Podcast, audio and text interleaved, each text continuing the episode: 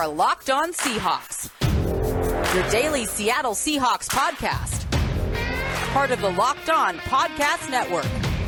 Your team every day.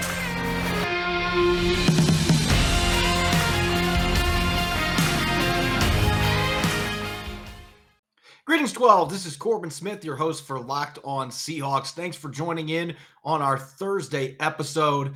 A lot of questions have been dished out on social media, so I decided to make this an extended mailbag episode. Looking forward to touching on a number of Seahawks and NFL topics from questions from you, the listener. As always, thanks for making Locked On Seahawks your first listen five days a week. This episode is brought your way by Get Upside. Download the free Get Upside app and use the promo code touchdown to get 25 cents per gallon cash back on your first tank. Now, for your lead story here on Locked On Seahawks. The Seahawks had only two players selected for the Pro Bowl this year. And though Quandre Diggs and Bobby Wagner won't be able to participate in Sunday's All Star game due to injuries, that doesn't mean the team won't be represented this week. Earlier in the week, Russell Wilson and Duane Brown were named as replacements for Tom Brady and Trent Williams, who both opted out of the game due to injuries. In Brady's case, announced his retirement earlier this week. Trent Williams barely was able to play in the NFC Championship game against the Los Angeles Rams. So, not surprising that he has declined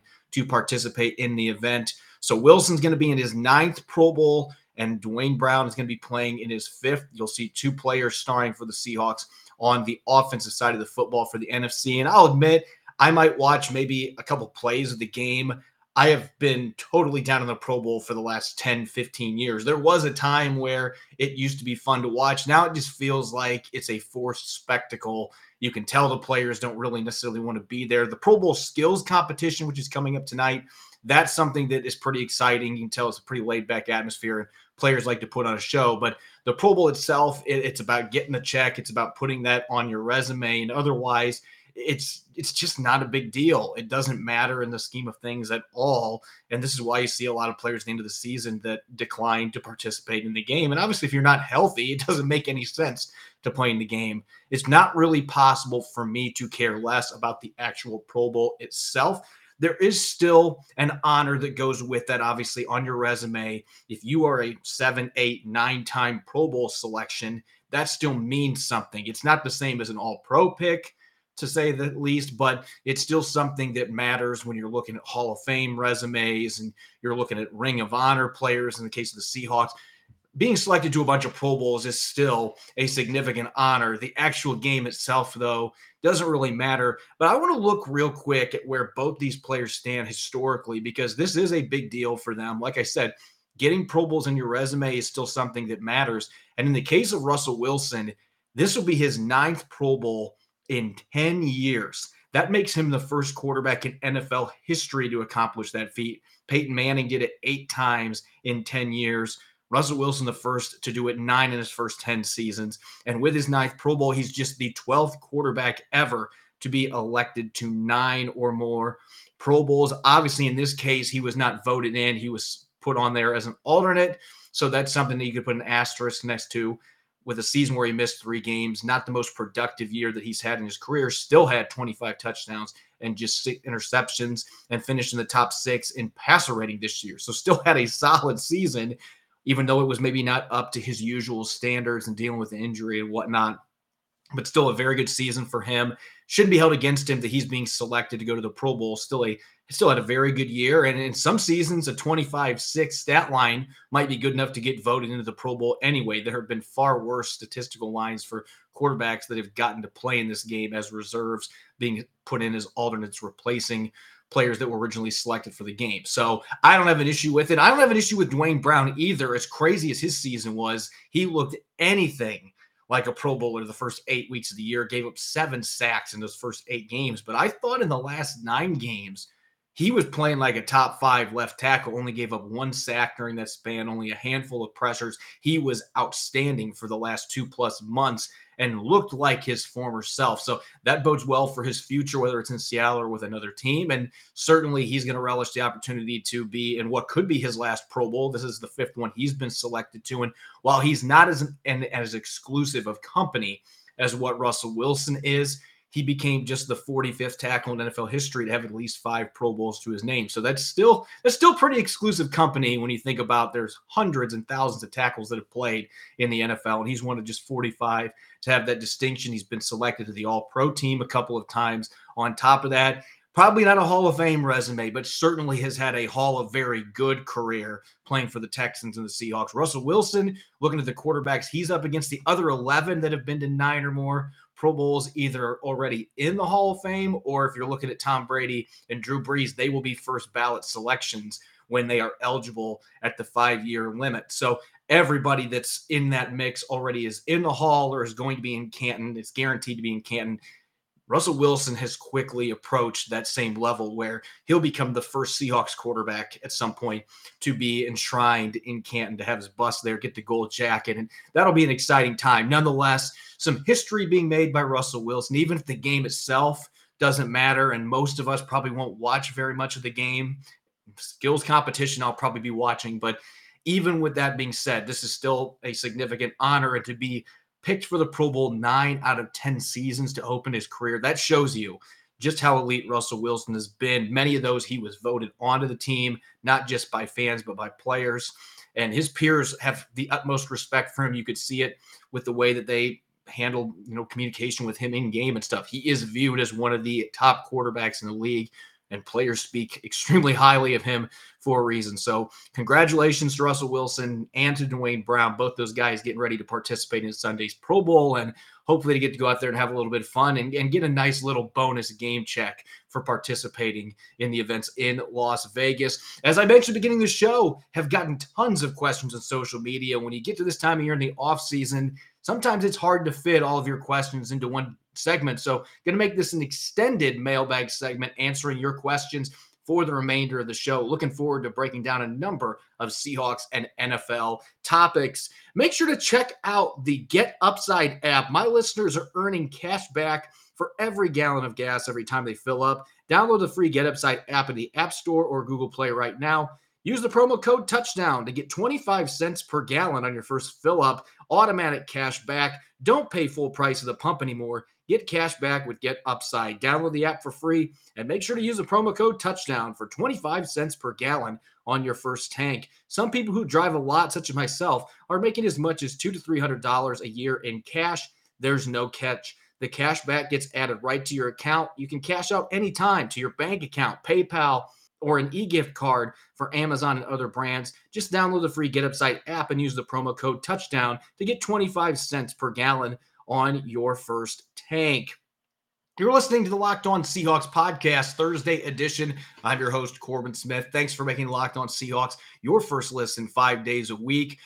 We're quickly approaching Super Bowl week at SoFi Stadium in Inglewood, California, and we're happy, courtesy of Get Upside, to have the Locked On NFL podcast crew in Los Angeles to cover the game. So make sure to subscribe to the Locked On NFL podcast wherever you listen to your podcast and be ready for some outstanding content throughout the week leading up to the Super Bowl. All right, it's Mailbag Thursday. As I mentioned a few moments ago, normally I'd answer a few questions in the middle segment and move on, but there have been so many good questions coming from you, the listeners, that I decided to make this an extended mailbag. So for the rest of the show, going to be tackling many different topics, Seahawks and NFL related. Without further ado, let's get to it. First question coming from Fort Greene Beasy tweets Why were the Seahawks so bad at running and stopping screenplays this season? So we'll start on the defensive side here. Going back and looking at the film, it seemed like the Seahawks got better late in the season defending the screens, particularly ones against running backs. And a lot of it just had to do with reaction. And Jordyn Brooks replacing KJ Wright at that weak side linebacker spot. He had some growing pains during the first half or even three quarters of the season. There were a number of times where he was late to react and wasn't able to get over there, or he ended up getting blocked outside.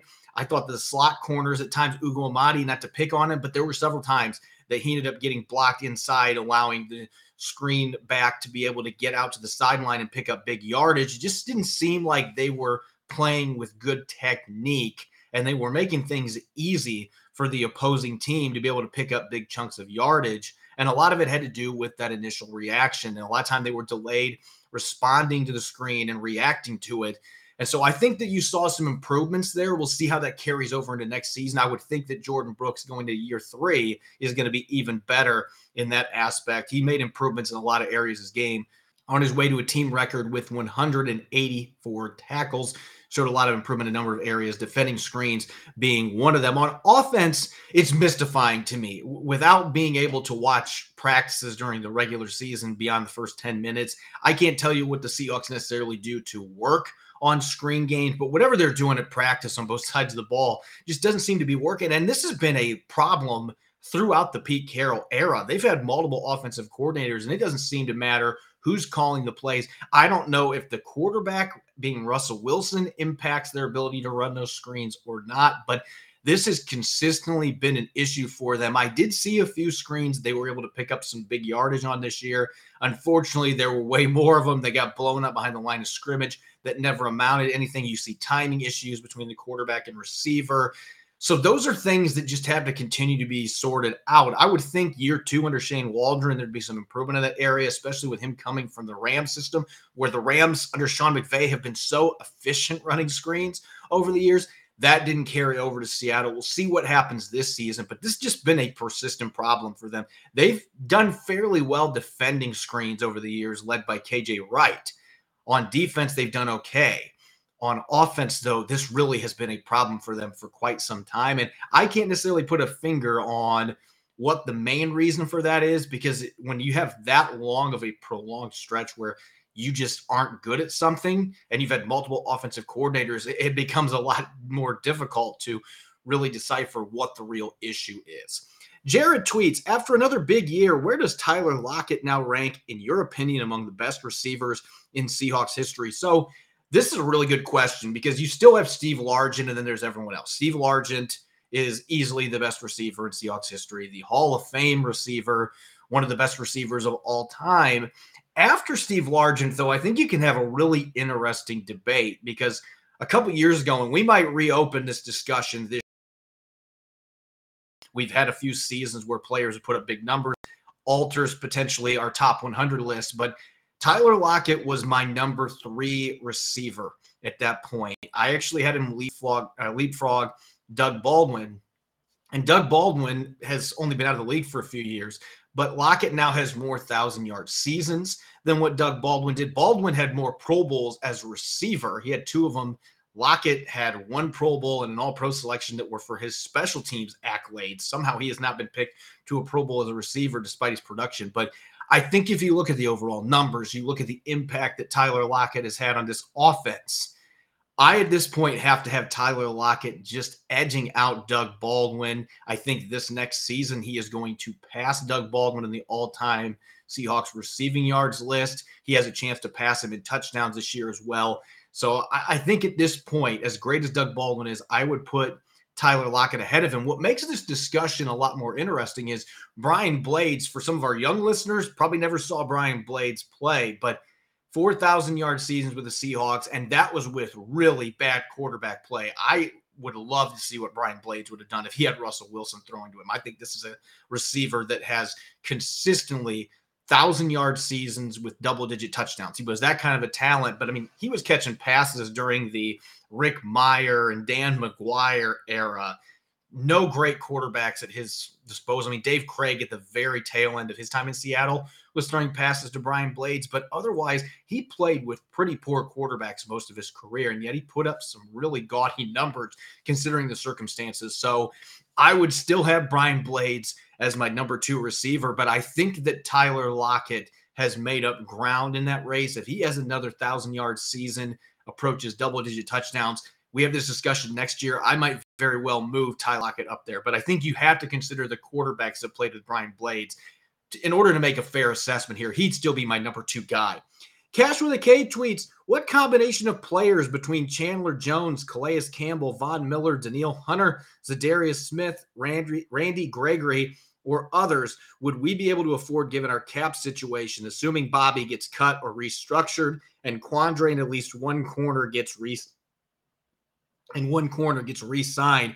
So if you're making the assumption that Quandre Diggs and at least one of the corners, whether that's DJ Reed or Sidney Jones, is re-signed, that's going to use up a decent chunk of their cap space.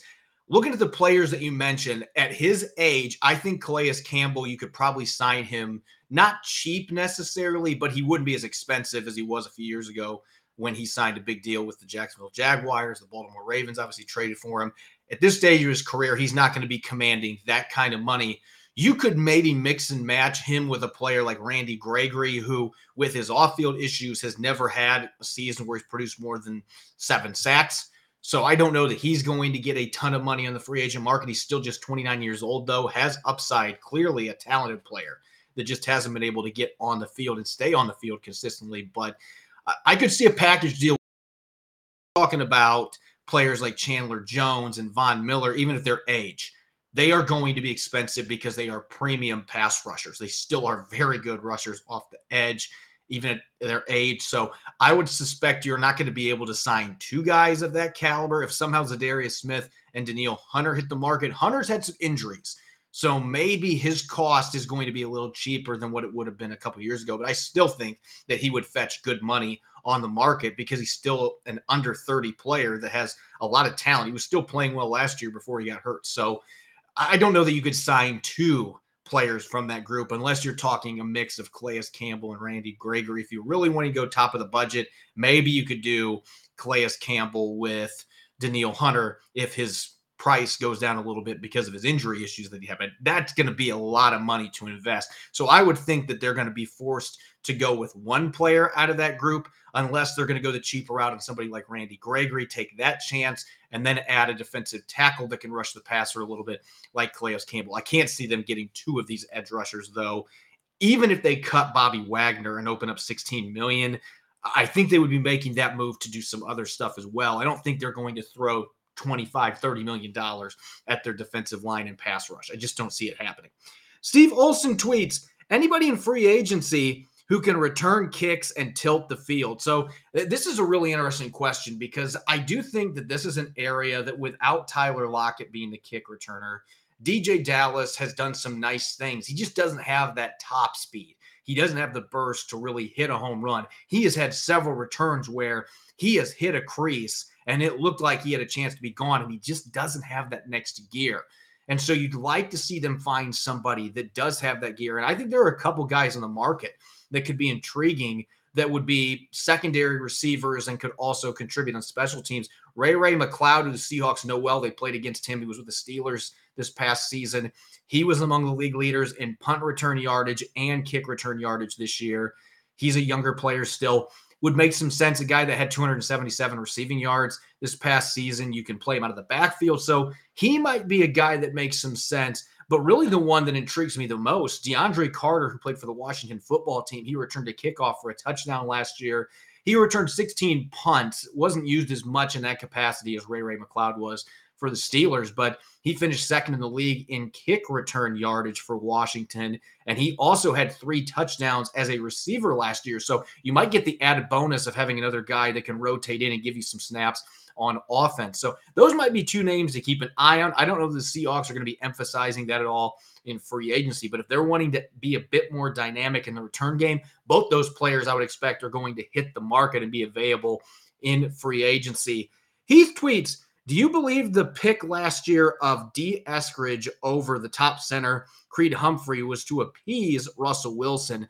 This is an interesting question because obviously everybody remembers what Russell Wilson said last offseason about being concerned about how much he was getting hit and some of the other things that he addressed, not being involved enough in personnel decisions. So you got to wonder how much Russell Wilson weighed into that. But I would think that he would have been pretty excited to get a blue chip center in the second round and Creed Humphrey. And obviously, Dee Eskridge is a player I'm sure he was excited about too, because you can never have too many dynamic threats on the outside to throw the football to. But no, I don't see picking Eskridge being a move to appease Russell Wilson. When they trade for Gabe Jackson, that is the type of move that I would look at, say, yeah, they're trying to keep number three happy I don't know that picking Dee Eskridge was necessarily that kind of move because picking a center, I think, would have made him equally excited, if not more excited.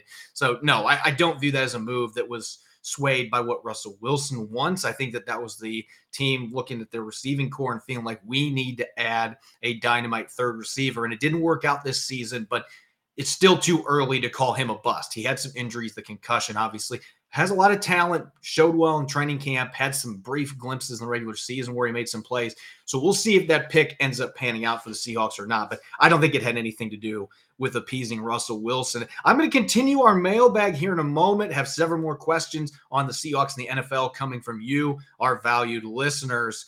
Bet Online has you covered this season with more props, odds, and lines than ever before as football continues its march towards the playoffs, right to the big game in a couple weeks. Bet Online remains the best spot for all of your sports scores, podcasts, and news this season. And it's not just football. Bet Online has up to the minute info on pro and college hoops, NHL, boxing, UFC, along with live real time updates of current games. So don't wait to take advantage of all the new amazing offers available for the 2022 season. Bet Online where the game starts. This episode of Locked On Seahawks is brought your way by Rock Auto. With the ever increasing numbers of makes and models, it's now impossible for your local chain auto parts store to stock all the parts you need. So, why endure often pointless or seemingly intimidating questioning and wait while the person behind the counter orders the parts on their computer, choosing the only brand their warehouse happens to carry? You have computers with access to rockauto.com at home and in your pocket. So, save time and money using Rock Auto. Rock Auto is a family business serving do it yourselfers for over 20 years, and Rock Auto prices are reliably low for every customer. They have everything you need brake parts, tail lamps, motor oil, even new carpet. I was able to get a new steering wheel cover for my Dodge Charger. Go to explore their easy use website today to find the solution to your auto parts needs. Go to rockauto.com right now and see all the parts available for your car or truck. Right locked on in there. How did you hear about us box so they know that we sent you? Amazing selection, reliably low prices, all the parts your car will ever need. rockauto.com. You're listening to the Locked On Seahawks podcast Thursday edition. I'm your host Corbin Smith. Thanks for making Locked On Seahawks your first listen five days a week. Continuing our extended Thursday mailbag, our next question here is coming from BK, and he tweets, Who is your sleeper pick you think the Seahawks should really target at pick number 41 that maybe isn't getting much hype? So I'm going to be frank here. We are in early February. I did not have as much time this year to watch college football as I have in the past due to my full time commitment covering an NFL team. I am in the po- uh, in the process right now of getting caught up. Though I've watched a bunch of games over the past few days, especially some Senior Bowl prospects that I was intrigued by. So I have a couple names here I'll throw out, and obviously, if I revisit this in a few weeks, there might be a few other guys that have popped off the list to me, thinking that might be a sleeper at pick 41. But Rob Rang and I actually talked about this player earlier this week when we were covering the Senior Bowl. But Darian Kinnard out of Kentucky, big, nasty tackle. I think probably projects to be a right tackle in the league, but he has played left tackle in the SEC. So he's played top competition. Maybe not the most athletic tackle in this class, but again, he plays with some nastiness, and that's something the Seahawks offensive line could always use more of. He's an intimidating run blocker. I just think his skill set fits what the Seahawks have typically wanted at that right tackle position. If you don't believe that Jake Curhan is the guy, and I can see the Seahawks making this pick even with how well Curhan played, at the end of his rookie season in place of Brandon Shell. They could always look to go after a better player at that position, and Curhan could be a swing tackle for him along with Stone Forsythe. Who knows what the game plan is? But Kinnard is a player that I think would make a lot of sense for the Seahawks at pick 41.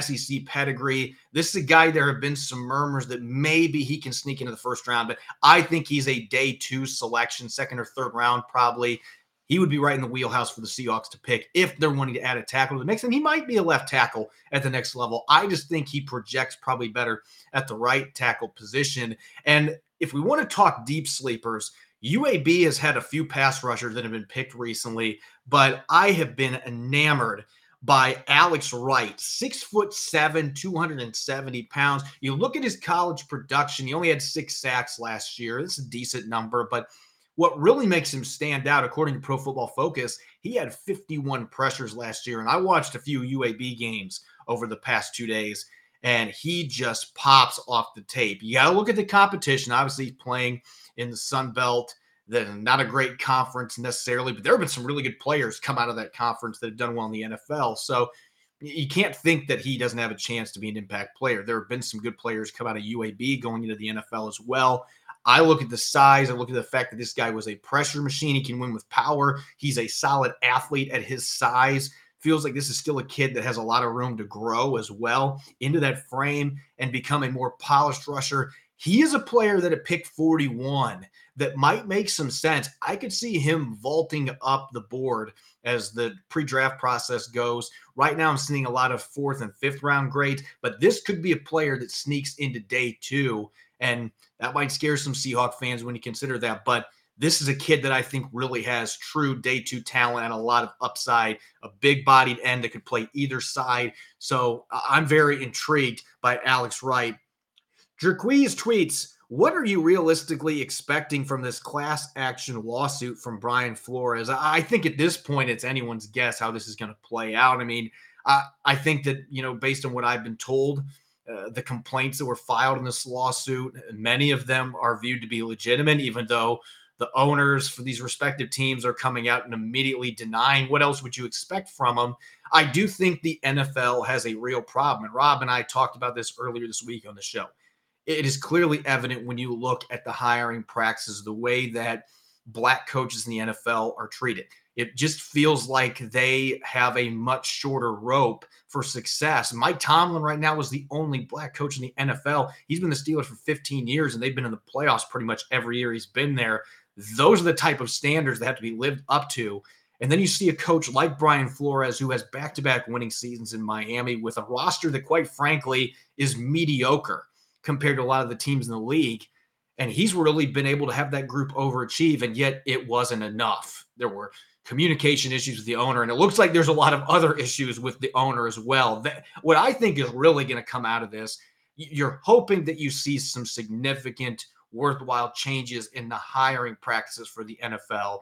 But honestly, what I think the biggest domino that's going to fall from this entire ordeal is going to be if indeed Stephen Ross, the Dolphins owner, was offering $100,000 for uh, Brian Flores to lose games on purpose in Miami, if that is proven, and the NFL has no way of denying that, that is going to be a game changer. He's going to be forced into selling that franchise. The NFL's got so much emphasis now on gambling. You can't have owners or players or coaches making those kind of bribes. You just can't. So I think in the end, that's going to be what the bigger deal coming out of this lawsuit is. I know that's not what Brian Flores is looking for here. I hope that we see some significant changes, much needed changes to hiring practices to make this a far more level playing field and give everyone equal chances. But we'll see if anything comes on that front. Right now, the NFL's in its typical denial mode. And, and so you got to hope that we see some real progress here, but I think this is going to be something that's going to be playing out for several months before we really have an idea whether or not this is going to end up being a true game changer for the NFL and change the way that they do business in regard to hiring coaches uh, of color. Next question Brady Hill tweets If the Seahawks were to move on from Bobby Wagner and Duane Brown this offseason and allow Jordyn Brooks to move into the middle linebacker spot, which players would you want the Seahawks to replace them with and why? I don't know that you'd see the Seahawks make any big splashes to replace Bobby Wagner in the short term. I think that they have some confidence that Cody Barton could play starting weak side linebacker if need be. There are some other options that might be out there that they could try to sign in free agency, but you're not going to be getting a player. Uh, ultimately, I think if Bobby Wagner gets cut, there's still a chance he could come back on a cheaper deal. We'll just have to see what they ultimately choose to do there. I think in a perfect scenario, they want number 54 back just not at his current price point. So I would think a restructured deal is probably much more likely there. They're not going to want to cut Bobby Wagner, a future Hall of Fame linebacker.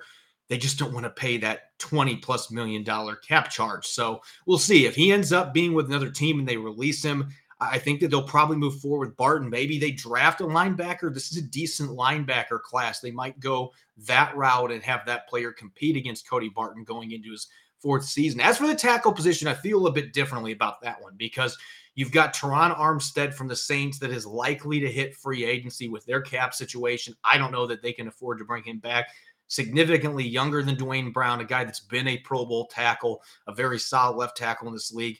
And then you've got Orlando Brown Jr. with the Chiefs. I think Kansas City's going to try to re-sign him. They're going to do everything they can. They might even franchise tag him. But the Chiefs have a kind of difficult salary cap situation too. So those are two names to keep an eye on. And of course, you have Stone Forsythe, he drafted last year. Maybe the Seahawks have faith that he could be the starter down the line there are a number of different directions they could go. As I mentioned Kinnard earlier, there are some pretty good tackles in this draft class. Maybe Seattle in the second round uses that 41st selection to try to bring in their future left tackle. There are a number of different variables at play here. It feels like there's a much better chance, though, if they move on from Duane Brown, that they would make a significant move than if they tried to fill in for Bobby Wagner. They feel like they've got a decent short term, at least short term uh, replacement in Cody Barton. So we'll see. A number of dominoes that have to play out here this offseason. Mark tweets, What's your baseline to even consider trading Russell Wilson? I know you've been against the idea, but everyone has a price. So that may be true. I don't think that this is the year, if there's ever going to be a year to trade Russell Wilson, just because I do have a few quarterbacks in this class that I think have some upside. Malik Willis from Liberty, I think is probably the highest upside quarterback in this draft class, but it's a player that has true boomer bust potential. I think you can say that about most of the quarterbacks in this draft class. It's not last year's quarterback class, not near as good, not near as top heavy. So eh, I don't think that this is the year that you would want to amass a bunch of first round picks and go draft a rookie quarterback that's going to probably have to play right away. So you would have to get a proven commodity back at the quarterback position. It would have to be a team like the Raiders that could give you Derek Carr, who I think is a solid top 10, top 15 quarterback. I think that he's underrated by a lot of people. He's not elite, but he's a guy that you can certainly win games with when you put the right weapons around him. There might be a few other teams out there that have decent starting quarterbacks. I would not include Sam Darnold for the Panthers or somebody like that that has not proven to be a consistent starter in the league, but there are teams that might have veteran options that would make sense for the Seahawks. It just doesn't seem like the trade is there. The Eagles might be a team that you could talk to because they have three first round picks this year. Jalen Hurts has shown some upside. Gardner Minshew has played well when he's had chances to start. Obviously, a Washington guy.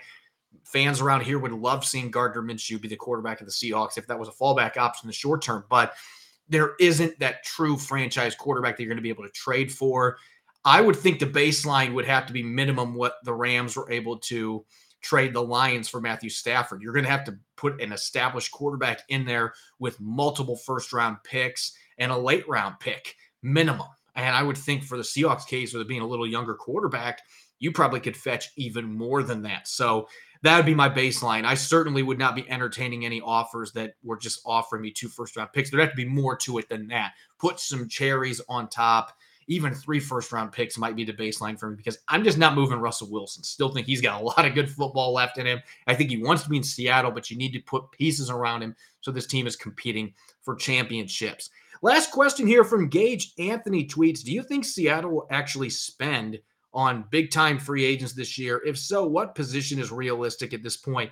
So I get this question every year. And the last couple years, I've been adamant that yes, this is the year that the Seahawks are going to spend some big bucks. They're going to bring in a true difference maker in free agency, and then it never happens. So I'm not going to make that promise to the fans that are listening to the show today because history suggests they are not going to do that and that they are going to spend their free agent money more on quantity rather than getting stars. But they're coming off a seven and 10 season. They were last place in the NFC West. They got the 10th overall pick, and then they had to trade it to the New York Jets. It was part of the deal for Jamal Adams. I think circumstances are going to force John Schneider in the front office to handle their business in free agency differently this year, especially with Russell Wilson having two years left in his contract. If you are hell bent on him staying and wanting to be in Seattle, you need to have a championship roster around him.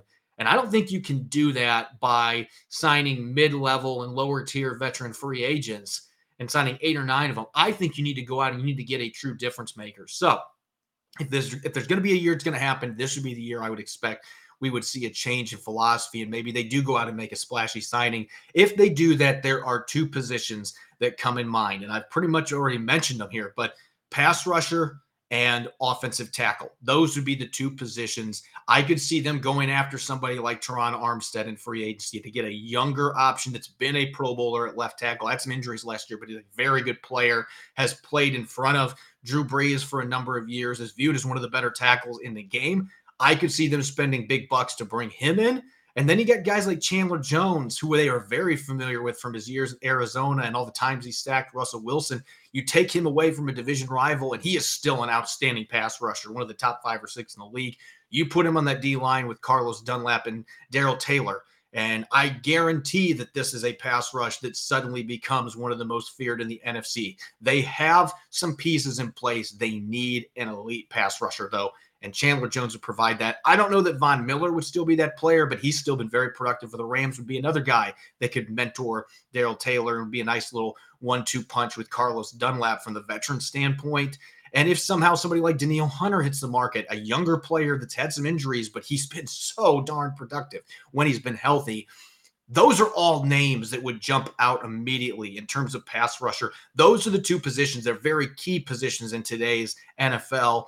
And it feels like the Seahawks need to make a big move at at least one of those spots. I don't see the center market favoring, uh, uh, shaping up favorably for them to be able to spend big bucks at a position like that. But they might be able to go out and get an upgrade at that position as well. But I think tackle and pass rusher, if they are going to make a splashy move and throw some big bucks in a multi year deal, it is going to be one of those two positions that are so critical on both sides of the football. As always, greatly appreciate the opportunity to answer your Seahawks and NFL questions. We'll have another mailbag segment coming up next week. Looking forward to answering your questions then, as always. Thanks for making Locked On Seahawks your first listen five days a week. Now make your second listen Locked On Bets your daily one stop shop for all your gambling needs. Locked On Bets is hosted by your boy Q with expert analysis and insight from Lee Sterling. You can follow me on Twitter at Corbin Smith NFL. You can check out Locked On Seahawks on Apple Podcasts, Google Podcasts, Spotify, and of course, streaming five days a week on YouTube. Coming up on our Blue Friday episode, I'll be joined by Nick Lee. The two of us will continue our free agency Friday segments. We'll be looking at some players from another division that the Seahawks might want to pursue in free agency. And we'll be taking a look at Seattle's third down woes, what went wrong this season, and what needs to be corrected to fix that problem in 2022. Thanks for listening. Enjoy the rest of your Thursday. Go Hawks.